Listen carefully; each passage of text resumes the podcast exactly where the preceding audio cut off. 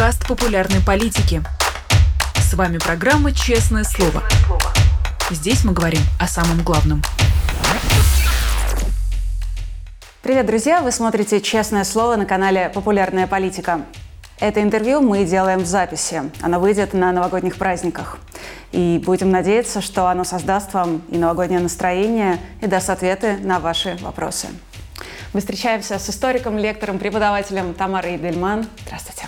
Добрый день. Мы с вами в Зихрон-Якове, самом спокойном, наверное, городе Израиля. Тут, кажется, не было тревог. А здесь, э, кажется, нет, э, не знаю, так много офицеров э, Цахал, которые ходят по улицам. Кажется, самое спокойное место на земле. Как вы себя здесь чувствуете? Ну, понимаете, я себя чувствую спокойно, потому что я у друзей, э, ну и вообще мне как-то комфортно. Но с другой стороны, знаете, с того момента, когда я вышла из самолета э, в Бенгурионе и прошла по этой вот Э, как сказать, не знаю, по этому коридору, всему уставленному портретами заложников, э, мне очень трудно себя чувствовать спокойно. И я вижу здесь тоже эти портреты. Э, и вчера здесь хоронили какого-то мальчика молодого погибшего.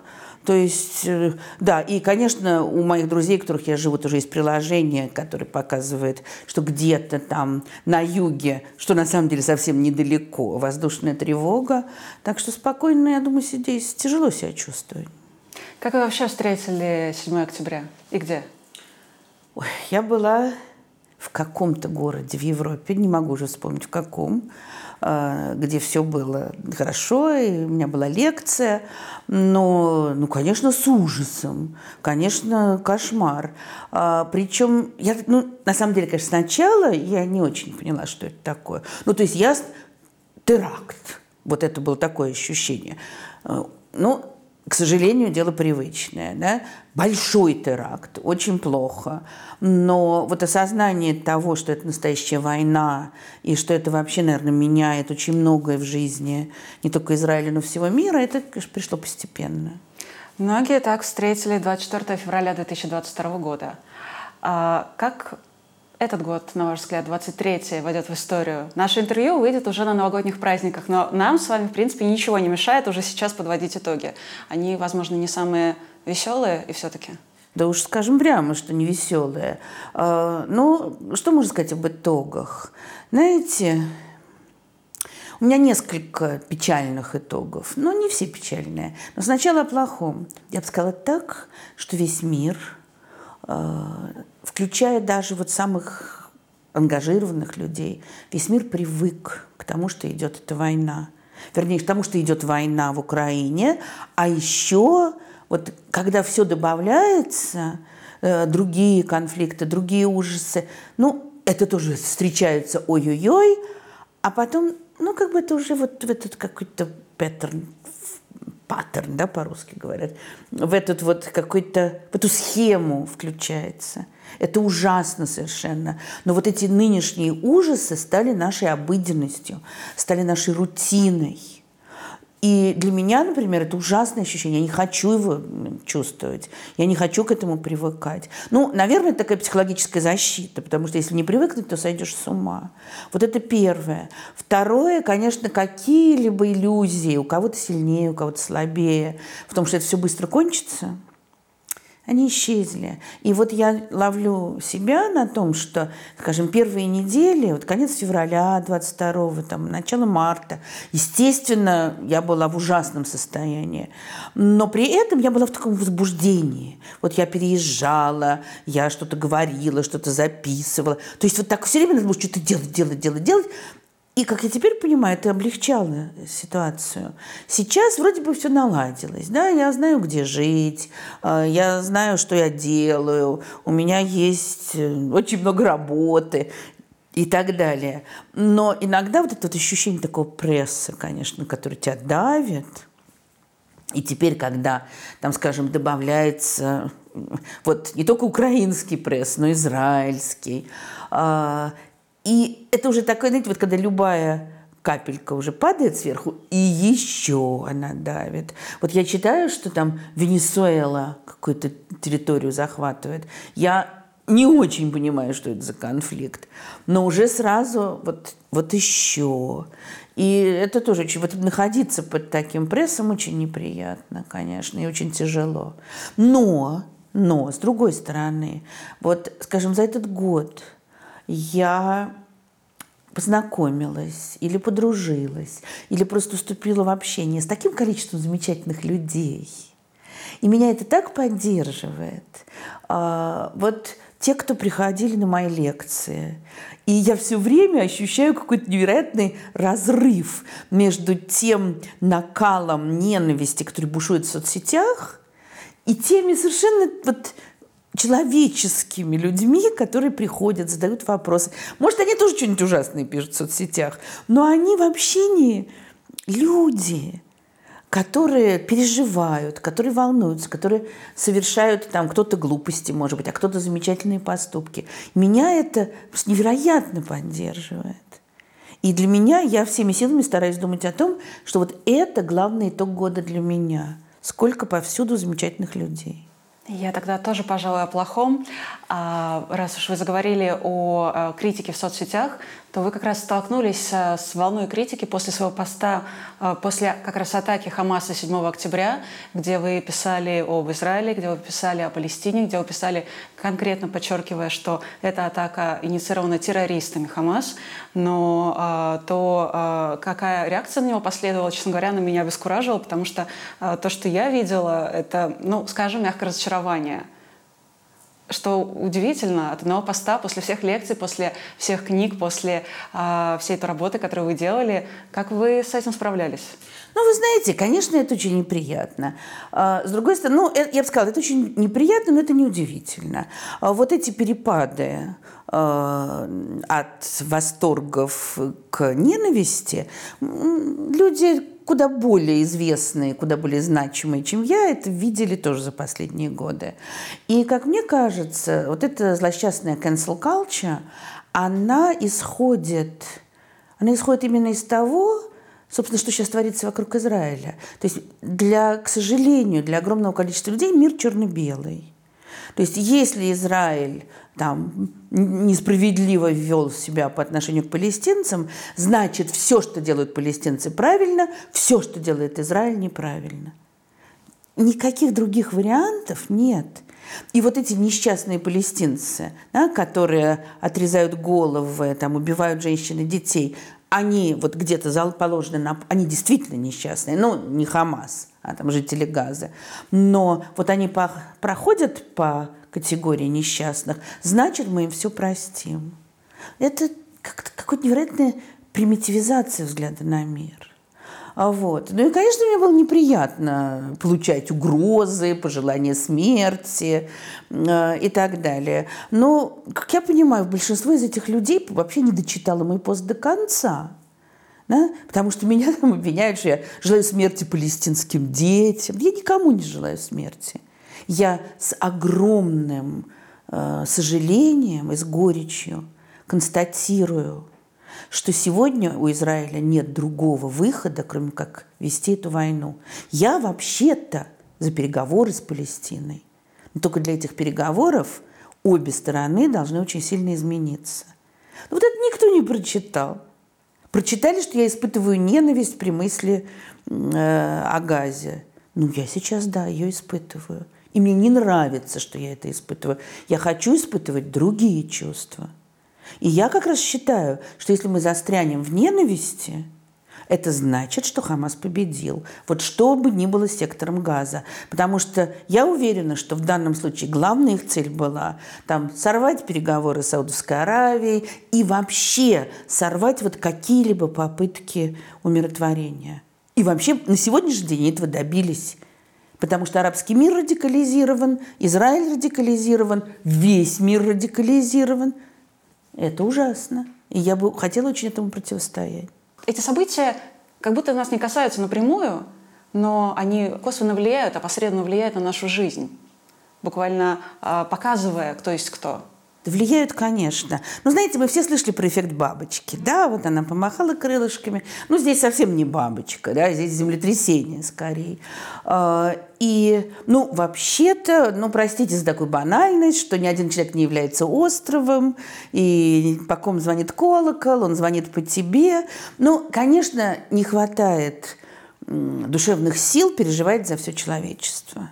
То есть, вернее, ну вот за все человечество как раз очень легко переживать в целом. А вот за конкретных людей там и в этой стране, и в этой, и в этой, вот там еще и в Венесуэле, и еще и в Зимбабве, и там, и там, это просто очень тяжело конечно. Но с другой стороны, когда я читала там про этих ужасных террористов в Нигерии, которые девочек захватили, меня это тоже ужасало, но я не думала об этом так часто, как о ситуации в Израиле, ну, потому что здесь живут мои друзья, потому что там мои родственники, все мне это близко. Но вообще-то, а, помимо того, что ну, любая такая ситуация – это ужас, но на самом деле – мы все так тесно связаны, и это не общие слова. И конфликт, не знаю, в Южной Америке, в Азии, он, вот это очень хорошо видно с Украиной. Вот как началось и как дальше в совершенно других местах, вот а, то, что Китай начал жестче себя вести по отношению к Тайваню, это вроде бы никак не связано. А в то же время, вот у меня ощущение, знаете, камень падает, и идут круги по воде. И вот от здешнего камня такие круги, ну, это же видно, да, какие происходят демонстрации про-палестинские, про-израильские в огромном количестве стран. Э, как люди, вроде бы даже не, сл... ну, не думавшие об этом, вдруг начинают прям трястись буквально. Это нас всех касается. А, агрессивные войны за территории, а, плакаты, которые здесь видно в Израиле «Never again is now», это все должно было остаться в прошлом. И то, и другое. А, но, однако же, мы видим это сейчас. Почему это происходит? Это невыученные уроки истории, это какие-то ошибки, которые допустило человечество, или это конец истории, но не в том смысле, о котором писал Фукуяма, а вот буквально. знаете, мне кажется, что это, мне хочется надеяться, что это скорее начало чего-то нового. Потому что на самом деле вот это наше ощущение, ой, мы так тихо жили, а теперь начался ужас. Теперь начался новый виток ужаса. Потому что там после Второй мировой войны э, Европа жила в основном спокойно. Ну, может быть, там восточная менее спокойно, западная более, но все-таки. Но если мы посмотрим раз на мир, и мы увидим бесконечные кризисы на Ближнем Востоке, да, там, войну во Вьетнаме, э, геноцид в Руанде, Кампучию и еще огромное количество всего. То есть это происходило все время, но просто, может быть, вот мы как-то в своем спокойствии как раз не обращали внимания, ну да, это они там ну, такие, не очень цивилизованные, вот не то, что мы, а не то, что достойные джентльмены, собравшиеся в этом баре, а, а оказывается, мы все одинаковые что везде такое может происходить. В Югославии, в России, на Ближнем Востоке, где угодно – и это очень важный для нас урок. И, может, мне, мне все время хочется надеяться, что вот какие-то выводы будут. И другая вещь, про которую я все время думаю. Вот после каждого страшного мирового кризиса человечество пытается что-то сделать. Пока получается не очень. Э, там, после Первой мировой создали Лигу наций. После Второй мировой создали ООН. Ничего не получается. Да? ООН ничего сейчас не может нигде. Уже на самом деле задолго до э, нынешнего конфликта, задолго до Украины, еще еще, скажем, в ситуации в Югославии он показал свою абсолютную беспомощность, в Руанде. При том, что, конечно, он делает много полезного. Но я все время думаю, что, может быть, человечество вот выйдет на какой-то... То есть не может быть, оно наверняка выйдет на новый виток и будет искать какие-то новые способы урегулирования конфликтов. Потому что сегодня этих способов два попросту говоря. Мы выражаем свою большую глубокую беспокойность, а потом переходим к очередным делам. Или мы бомбим, стреляем, то есть мы боремся с войной военными средствами, пока никто не придумал ничего третьего. Я вот очень надеюсь, что человечество что-то придумает. Ну, иначе нам конец. И поэтому вот все эти нынешние войны, конфликты, э, странные голосования в разных странах, победы совсем не демократических лидеров в вполне демократических странах. Это все, ну, наверное, можно сказать, там, ой, вей, конец, все, ужас. Но, знаете, вообще человечество находится на самом деле в начале своего пути. Если подумать, а, сколько лет существует Земля, а там Homo sapiens от 40 тысяч лет, а демократический строй – это вообще, да, там, ну, скажем, 200 с хвостиком, это он складывался. То есть мы еще в начале. Мне все хочется надеяться, что мы к чему-то придем. Наверное, если посмотреть на это отстраненно и э, с, с высоты прожитых лет, то есть через какое-то время в учебниках истории об этом напишут точно так же, как мы сейчас видим в учебниках истории, не считая учебника Мединского, это не учебник, поэтому можно его не его считать. можно не считать, действительно. Мы видим а, описание сложных исторических событий, а, буквально Рубиконов, разделивших мир на до и после. Но мы видим их очень схематично. Мы видим а, причины, ход, например, войны, даты, основные сражения, итог, результат. Но в учебнике мы не видим сколько людей э, сломали свои судьбы, сколько людей потеряли близких, э, сколько людей потеряли привычную себе жизнь и были чудовищно травмированы этими событиями. Здесь же все наоборот. Мы находимся внутри этих событий, а вот что они нам принесут хорошего – или плохого. Мы, конечно, не знаем, потому что мы внутри. Но вот то, о чем вы говорите, мне это кажется одним, одной из важнейших вещей. Как раз я, я убеждена, что учебники, и не только учебники, вообще преподавание истории, э, там какое-то общественное мнение, культура, прежде всего должны говорить о людях Понятно, что мы должны знать причины, даты, ход. Понятно, что ученые могут изучать все детали, а как был устроен танк, э, который использовали в Первую мировую, во Вторую. Ну, это все очень важно. Но вот, скажем, для молодого поколения э, мне кажется, прежде всего должно быть написано и сказано именно о том, что это значит для людей. И не просто потому, что, ну, конечно, это очень важно, но это создает определенную систему рейтинга. Вот если мы учим прежде всего, э, куда шли танки, что важно, еще раз говорю, то значит мы и вкладываем, пусть даже вот на бессознательном уровне, представление о том, что важнее всего, когда танки идут, а важнее всего, что с людьми происходит.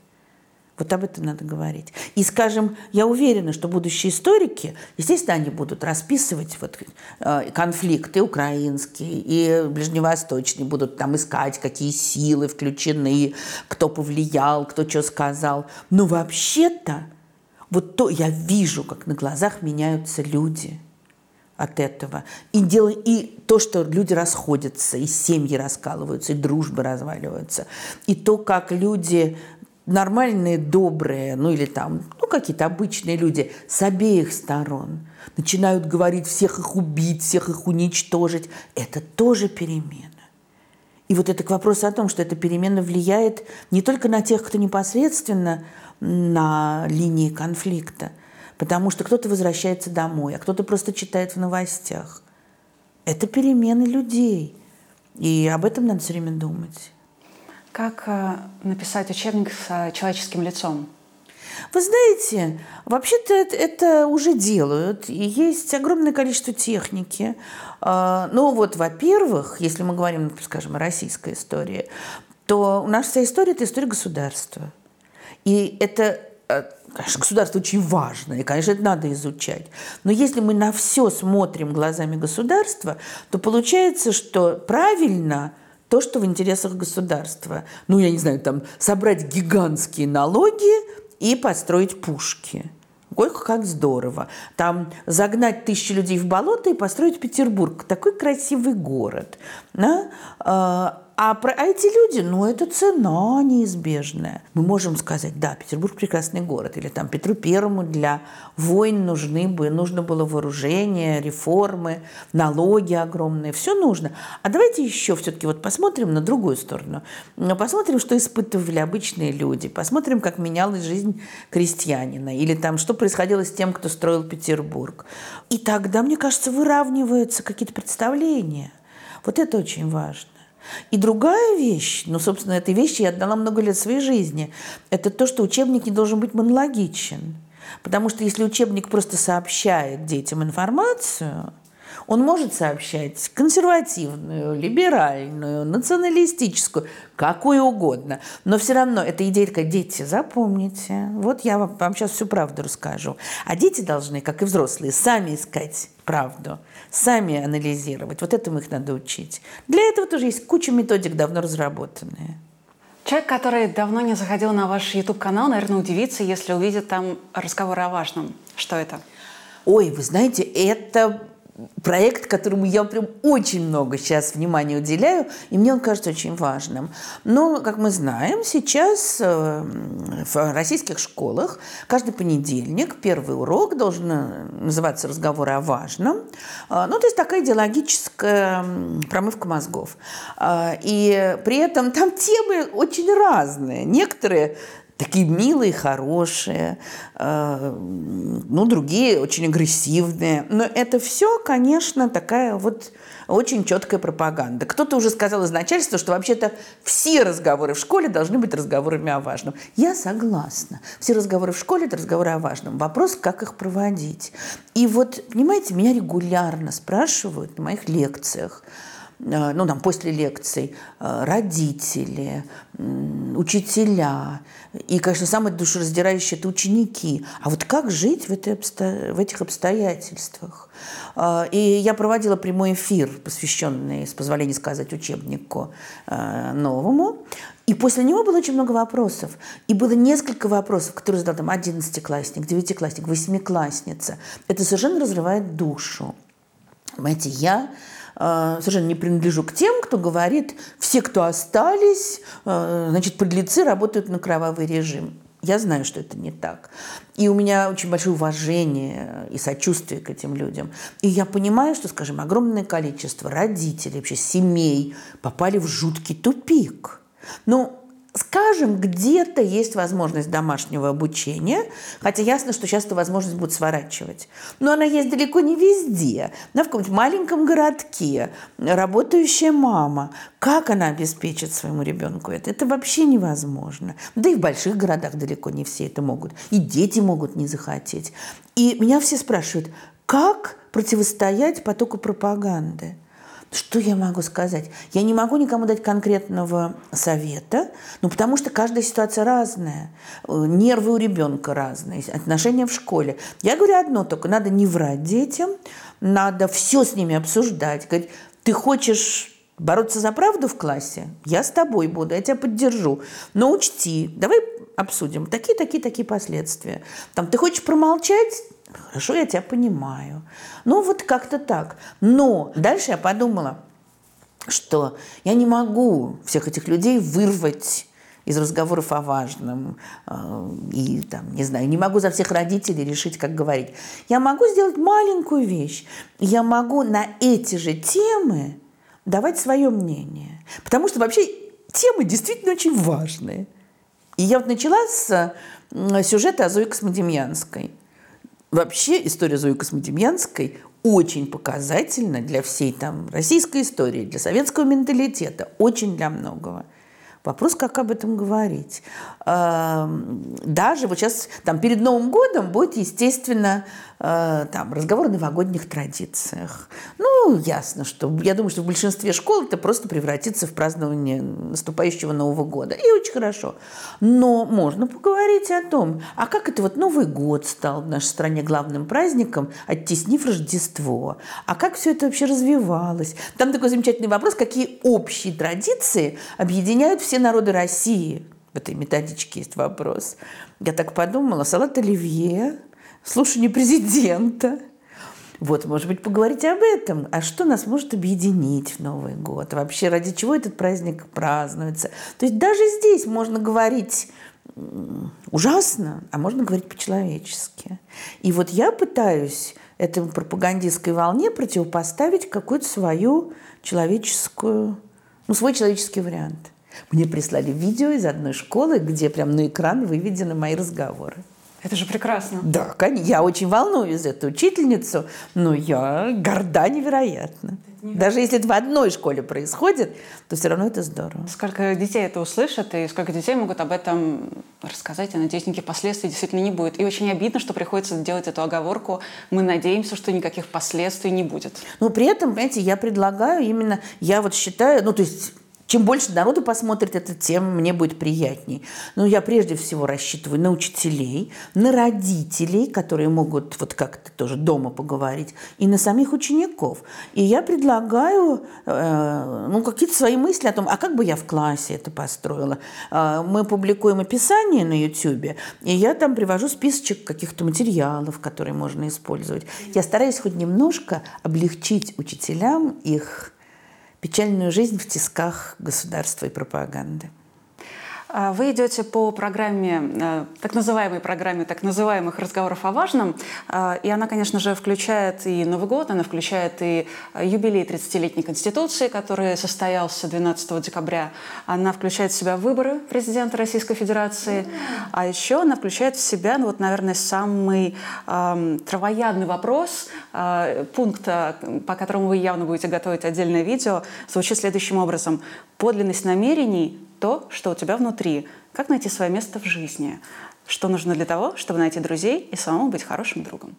Да, там они все время, ну не все время так регулярно вставляют какие-то, ну такие психологические вопросы, которые вроде бы как хорошо э, обсуждать на классном часе. Это облегчение для учителей, потому что, естественно, здесь можно пойти, ну действительно вообще вне пропаганды, но поговорить вот об отношениях. У них уже было про День матери, отношения в семье.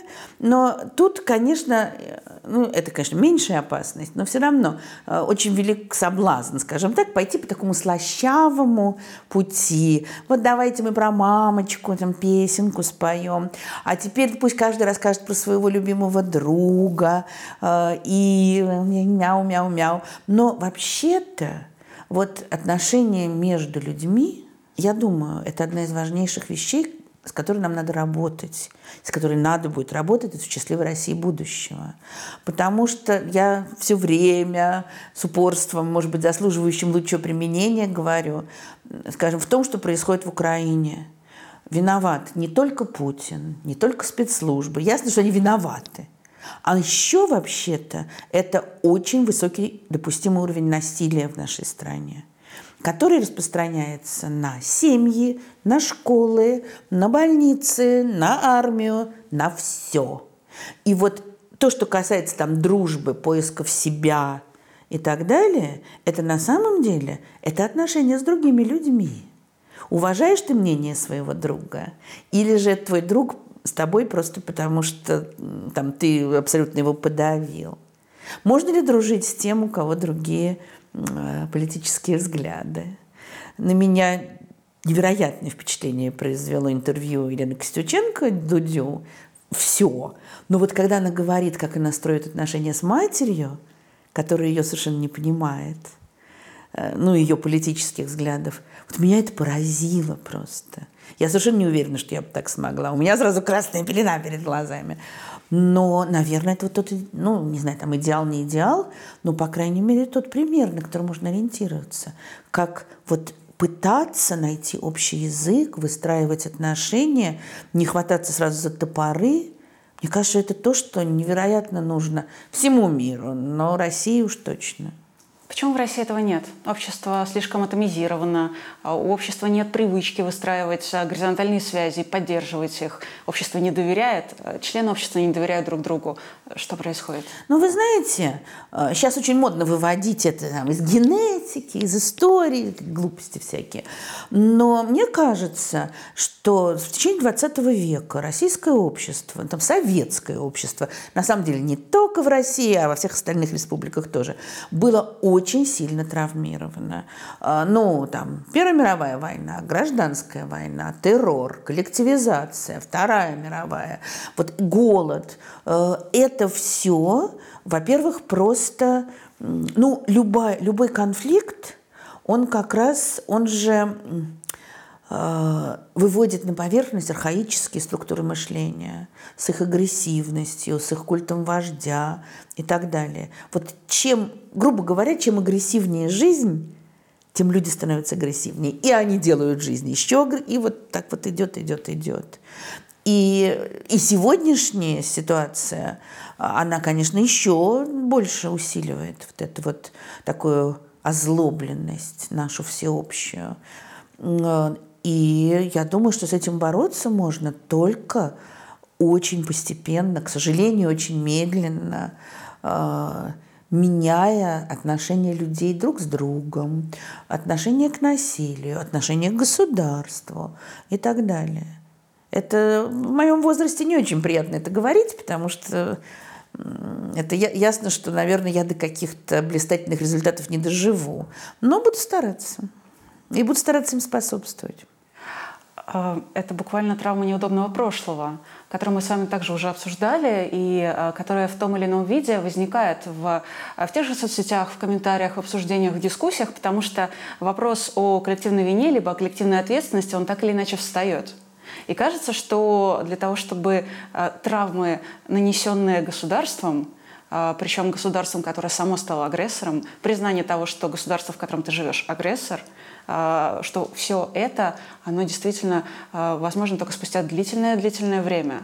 И э, кажется, что настолько тяжело это осознавать, что оно и порождает все эти дискуссии. Тем не менее, насколько вопрос о а, вине и ответственности применим и возможно вообще сейчас в России? Или это происходит только в каких-то иммигрантских комьюнити и в соцсетях? Да нет, ну, понимаете, у меня есть масса разных... Слава богу, сейчас сообщение с Россией существует.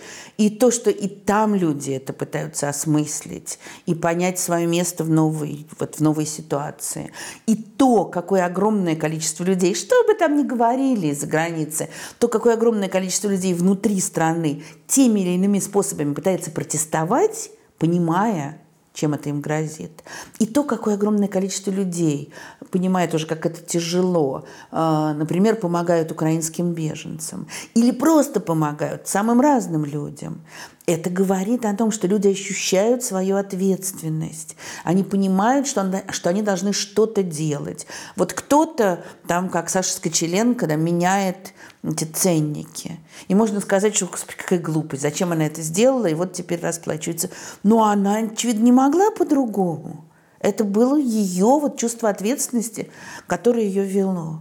А кого-то я знаю, кто часами, там, сутками работает э, с украинскими беженцами, хотя это очень морально тяжело.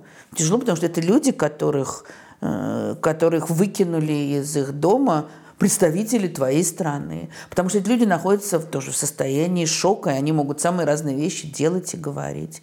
И не говорю о том, что об этом думает государство. А вот они все равно почему-то это делают.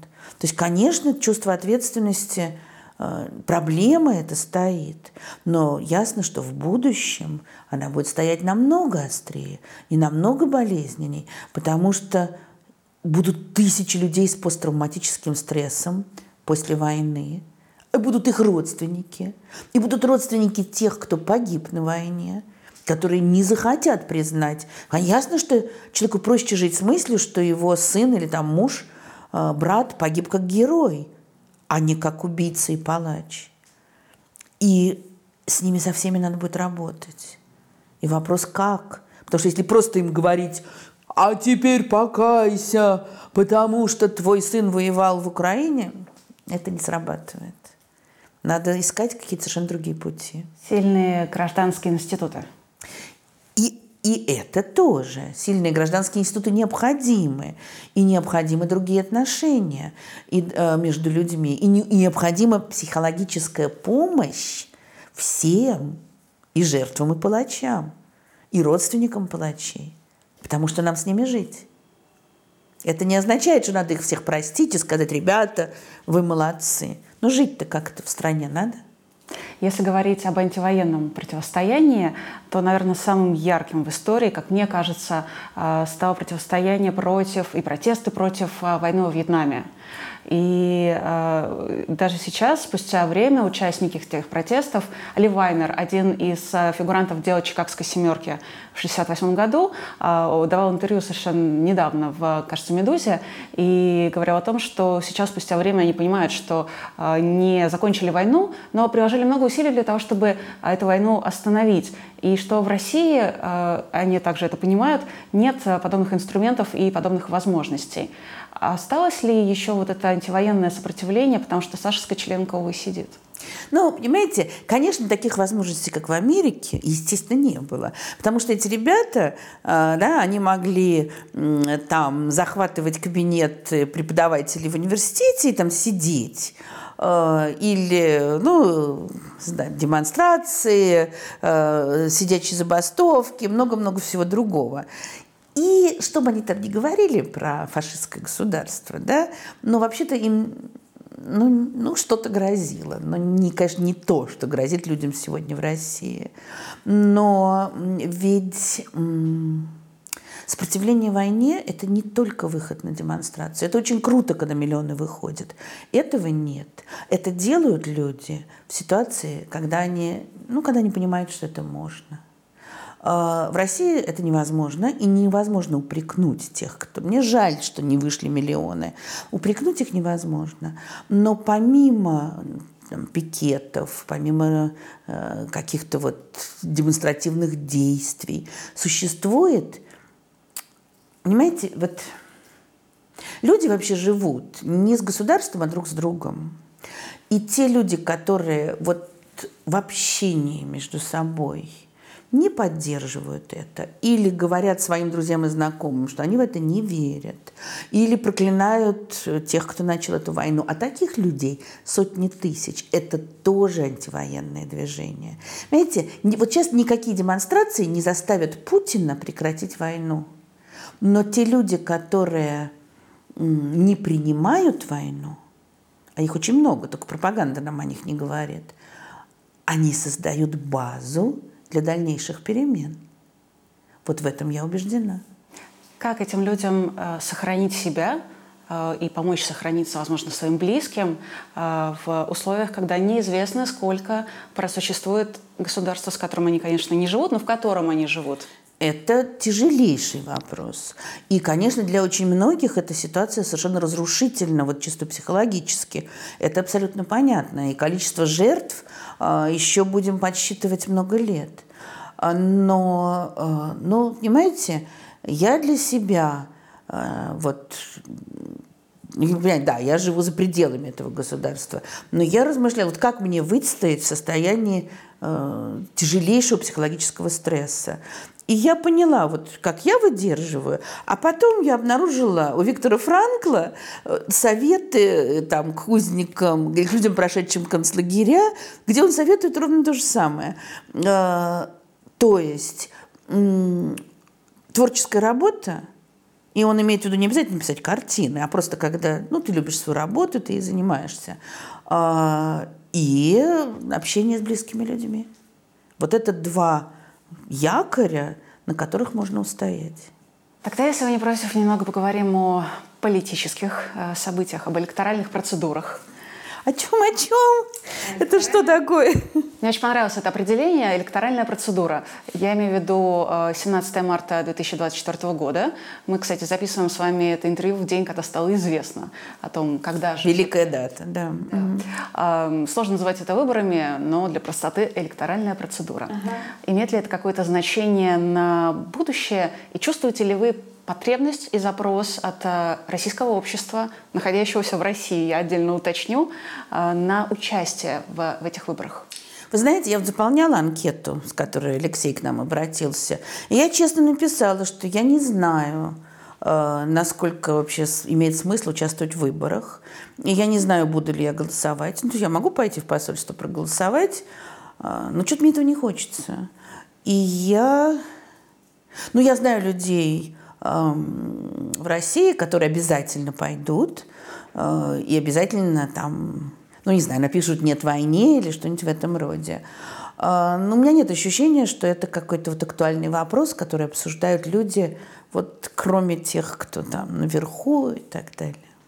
Э, это любопытно. Я сталкивалась с огромным количеством оценок и комментариев о том, что бойкот этих выборов или неучастие в качестве там, активного избирателя а, в них, а, соответственно, порча бюллетеней и так далее, это буквально предательство. Почему? Ну, как будто бы все-таки есть шанс сейчас что-то изменить. Э, я оставляю за скобками э, Эл Памфилову э, с ЦИКом, я оставляю за скобками электронное голосование. Ну, понятно. Ну, то есть, если ты пошел, то все-таки ты как бы нормализуешь эти выборы. Ну, вы знаете, это была, в общем, даже претензия, скажем, которая предъявлялась умному голосованию, что, мол, как это мы будем голосовать за коммунистов. Хотя вот я так понимаю, что совершенно не было идеи провести коммунистов там или кого-то еще в правительство. А была идея как раз некого механизма, ну, показывающего, некой процедуры, показывающей бессмысленность этих выборов и, ну, там, попросту говоря, строящих козью рожу козью морду правительству.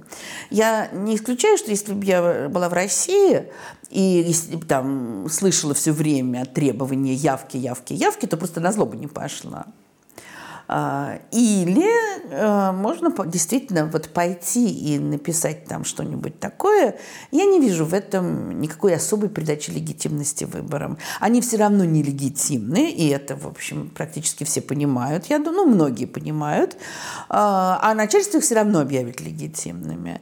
А, написать, ну, это такой тоже выплеск собственной энергии. Прочтут только члены э, да, избирательной комиссии. Ну, пусть прочтут, это им тоже полезно полезно. Если они увидят там 100 бюллетеней, где будет написано «нет войне», может, они призадумаются о чем-то. Вы чувствуете разрыв между россиянами в России и э, своим кругом общения, собой в эмиграции? Вы знаете, это вопрос, который я все время себе задаю. Потому что я вижу, как я, ну, не знаю, в каких-то деталях отрываюсь от российской жизни, к сожалению, конечно. А, когда ну, не знаю, мои подруги пишут мне, там, это стоит 500 рублей, а я уже не понимаю. Это много, это дорого, дешево. Я говорю, сколько это в евро? А, вот. И какие-то, ну, еще какие-то множество каких-то деталей, которые уходят. И мне это очень не нравится. Но с другой стороны, знаете, вот меня так любят спрашивать, с какими периодами можно сравнить нынешнее, а я не люблю отвечать на этот вопрос. В частности, потому, что не было еще такого периода, когда были бы мобильные телефоны, интернет, вот эти все. Да, люди, уезжавшие в первую миграцию вообще как будто уходили неизвестно куда. Да, какое-нибудь одно письмо в три года попадет родным, еще неизвестно, посмеют ли они ответить. Да, люди, которые уезжали там в 60-е годы, ну тоже, э, когда они там раз в месяц позвонил домой, э, а теперь ну, вот у меня постоянное общение с моими друзьями в России. Мы обсуждаем какие-то вещи. Мы, слава богу, там есть какие-то нейтральные места, где мы можем встречаться. И ну, мне хочется думать, что я продолжаю как-то не только следить за повесткой. Я иногда думаю, может уж перестать, но не могу. Естественно, я читаю новости. Естественно, я это обсуждаю. И я это воспринимаю ну, знаете, я говорю про Россию в нашей стране. Хотя я уже как время от времени на вопрос «Where are you from?» я отвечаю «From Portugal». Но один раз ответила, со мной по-португальски эм, заговори. Ну, я, конечно, говорю в нашей стране России. И мне хочется надеяться, что я не, не, не сильно оторвалась. Пока. В прошлом, очевидно, нет ответов для будущего. Ну, то есть, если э, искать параллели, то, как вы и сказали, это занятие неплодотворное. Э, ли в прошлом ответы на какие-то, может быть, э, вопросы, как все пришло к тому, к чему пришло. Тут я тоже э, адресуюсь к манифесту Алексея Навального, где он э, писал о том, о вине и ответственности политических акторов 90-х годов. Как вы считаете, был ли в то время какой-то намек на демократическую Россию, был ли он тогда же утерян? Я вчера записывала лекцию про Ельцина, которая как раз перед Новым годом. Может быть, она выйдет еще до того, как наше интервью. И читала там отрывки из этого текста Алексея. А, вы знаете, я не совсем согласна в этом тексте. А, ну вот, в частности, я не согласна с тем, что выборы 96 -го года были полностью фальсифицированы. Но ну, это обсудим, когда Алексей выйдет из тюрьмы. А, но сама идея о том, что нынешняя ситуация выросла из 90-х, она, мне кажется, очень глубокой, очень важной. и требующий большого обдумывания. И я давно уже об этом думаю. Понимаете, но это к вопросу вины и ответственности, потому что это вопрос о моем поколении. Вот что мы сделали не так? Я совершенно убеждена, что это были, конечно, это были лихие 90-е, а еще это было время невероятной свободы, огромных возможностей. Вообще мы уже очень быстро забыли, сколько там всего можно было сказать, напечатать. Да? Все поминают Ельцину, расстрел Белого дома, конечно, неконституционный, конечно, там, кровавый и так далее. А, но еще стоит вспомнить, э, что вообще про Ельцина можно было написать все, что угодно. Да, бывало, что убивали журналистов, бывали многие ужасы. Но представить себе то, что говорили, писали, с чем выходили на пикеты, с чем выходили на демонстрации, сегодня это кажется вообще другим миром. Я сужу как преподаватель. Вот в школах была такая возможность экспериментировать, такая возможность искать. Она, конечно, как водится в нашей стране, перехлестывала через край, потому что мы плохо умеем со свободой обращаться. А давайте мы теперь химию отменим, а давайте мы географию уберем, э, там, а давайте мы возьмем просто американский учебник и будем по нему учиться. Но это такие, наверное, какие-то крайности всегда поначалу понятны. Но это были огромные возможности. Мы эти возможности упустили. Здесь я абсолютно с Алексеем согласна. И дело не только а, вот там в тех, кого он называет, там тоже можно о разных людях спорить, обсуждать. Мы все это упустили. Вы видите какую-то почву, какой-то намек на то, что все это э, будет восстановлено, возобновится, что снова будет это ощущение свободы? То есть мы все на это можем надеяться, не на лихие 90-е, а на свободные э, 20-е желательно, а не 30-е. Но есть ли основания полагать, что это скоро наступит? Ну, понимаете, это наступит э, после того, как Путин уйдет – каким-либо образом. Э, ну, при современной медицине, там, до успехов современной медицины это может произойти не скоро. Э, но э, дальше, вот нас очень любят пугать, как все будет ужасно дальше. Может быть, конечно, по-всякому. Но, как мне представляется, что такой наиболее возможный вариант. Ну, после смерти тирана обычно наступает оттепель. Но оттепель – это не смена режима, это его смягчение. Вот как было при Хрущеве. А дальше вопрос, вот тоже, мы профукаем оттепель или мы ее превратим во что-то большее. То есть оттепель как раз, или вот как 90-е. 90-е дали возможность говорить то, что ты хочешь, писать, думать, а вот что мы сделали? Почему не изменили институты? Почему секретными службами не разобрались? Почему э, люстрацию не провели? И много всего другого. Вот мы сможем это сделать? Или же мы будем только орать, попрекать друг друга, говорить, а ты в 1997 году что сказал, подлец, поэтому сегодня молчи. Вот если так будет, это будет очередной потерянный шанс. Как э, всем нам восстановиться после того, как Путин уйдет? Ох, ох, ох. А, это тоже будет очень тяжело, потому что мы тоже, мы все травмированы, мы все озлоблены, и это будет очень сильно проявляться. Но думаю, что только через нормальные человеческие отношения с людьми. По-другому не получится. И вот если э, мы превратим эту счастливую Россию будущего в место, где идет бесконечная охота на ведьм, то это то и восстановления никакого не будет. Вы слушали подкаст «Популярные политики». Мы выходим на Apple Podcast, Google Podcast, Spotify и SoundCloud. А еще подписывайтесь на наш канал в YouTube.